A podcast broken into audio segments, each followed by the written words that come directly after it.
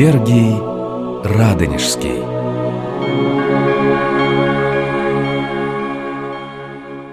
Здравствуйте, уважаемые радиослушатели, здравствуйте, друзья.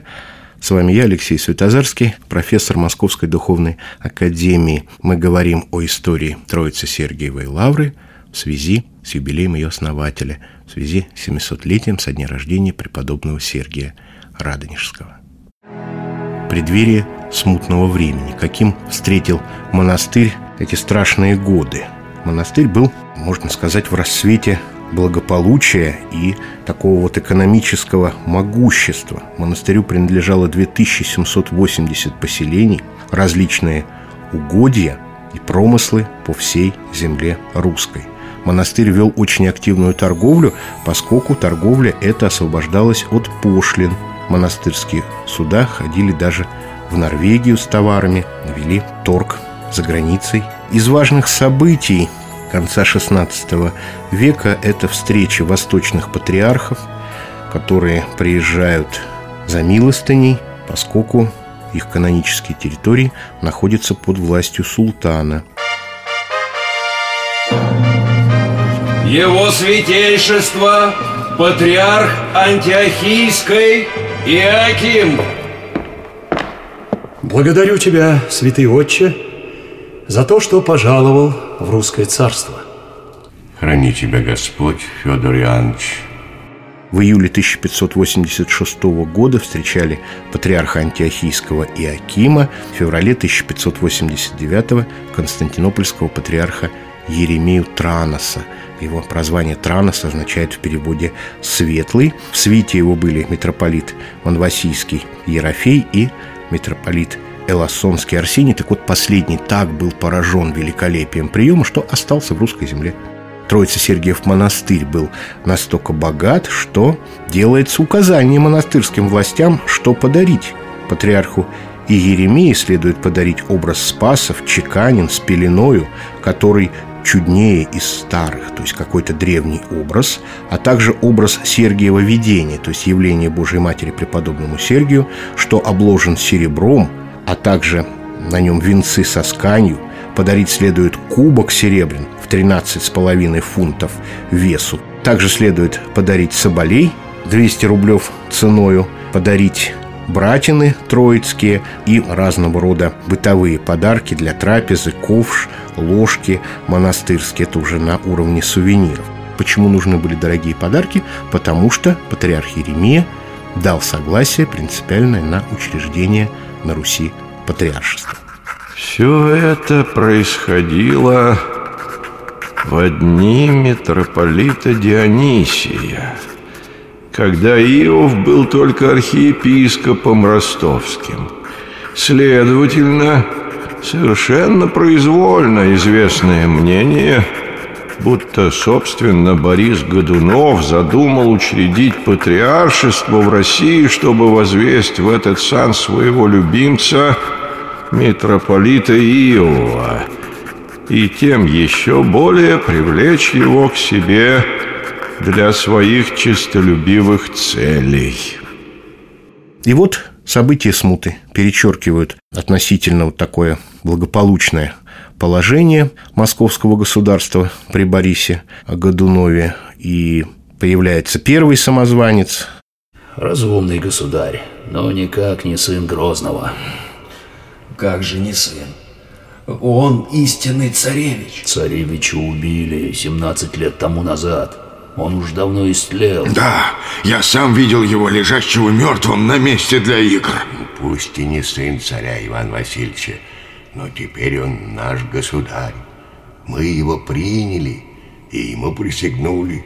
И лучшего государя на Руси мы никогда не найдем. Затем его свергают. 17 мая 1606 года он был убит. Выкликивают из толпы имя боярского царя Василия Шуйского, а тут появляется второй самозванец. Пиши. Я, Дмитрий Иванович, Божию милостью царь всея России. Дмитрий Иванович, волею судьбы... Божию милостью, дурень. Не прогневайтесь, государь. Божию милостью... Великий князь Московский, Дмитровский, Углицкий, Градецкий и прочее, и прочее. Ясновельможному господину, господину воеводе Сандомирскому, нашему государю-родителю здравия от Господа Бога желаем. Здравия от Господа Бога желаем. Он не мог не появиться, потому что его жаждали. Кто он такой, вообще неизвестно. Но все искатели приключений вокруг него сплотились, и Лжедмитрий II, как именуют его в истории, встал лагерем в подмосковном селе Тушино, взяв Москву в осаду.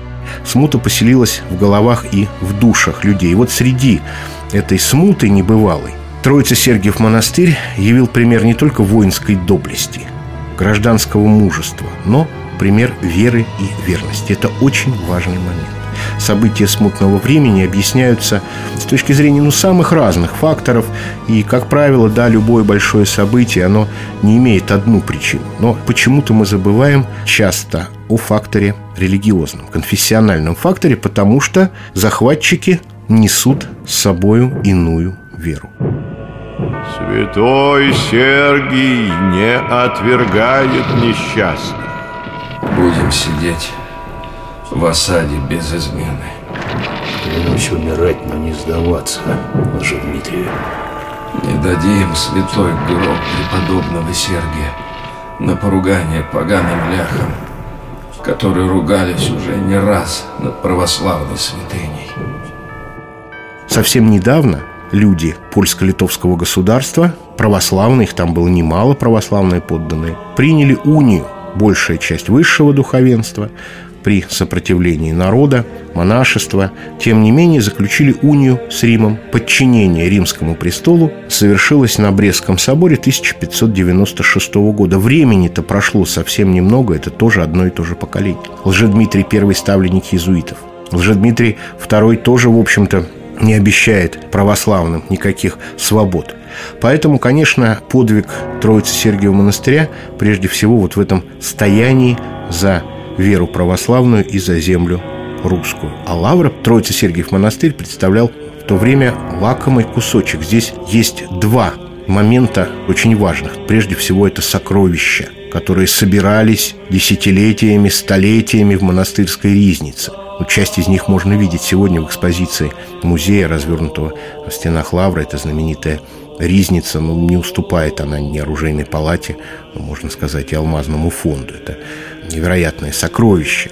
Конечно, ими хотели завладеть. Потом, это важный стратегический пункт, это крепость, прикрывающая дороги на русский север.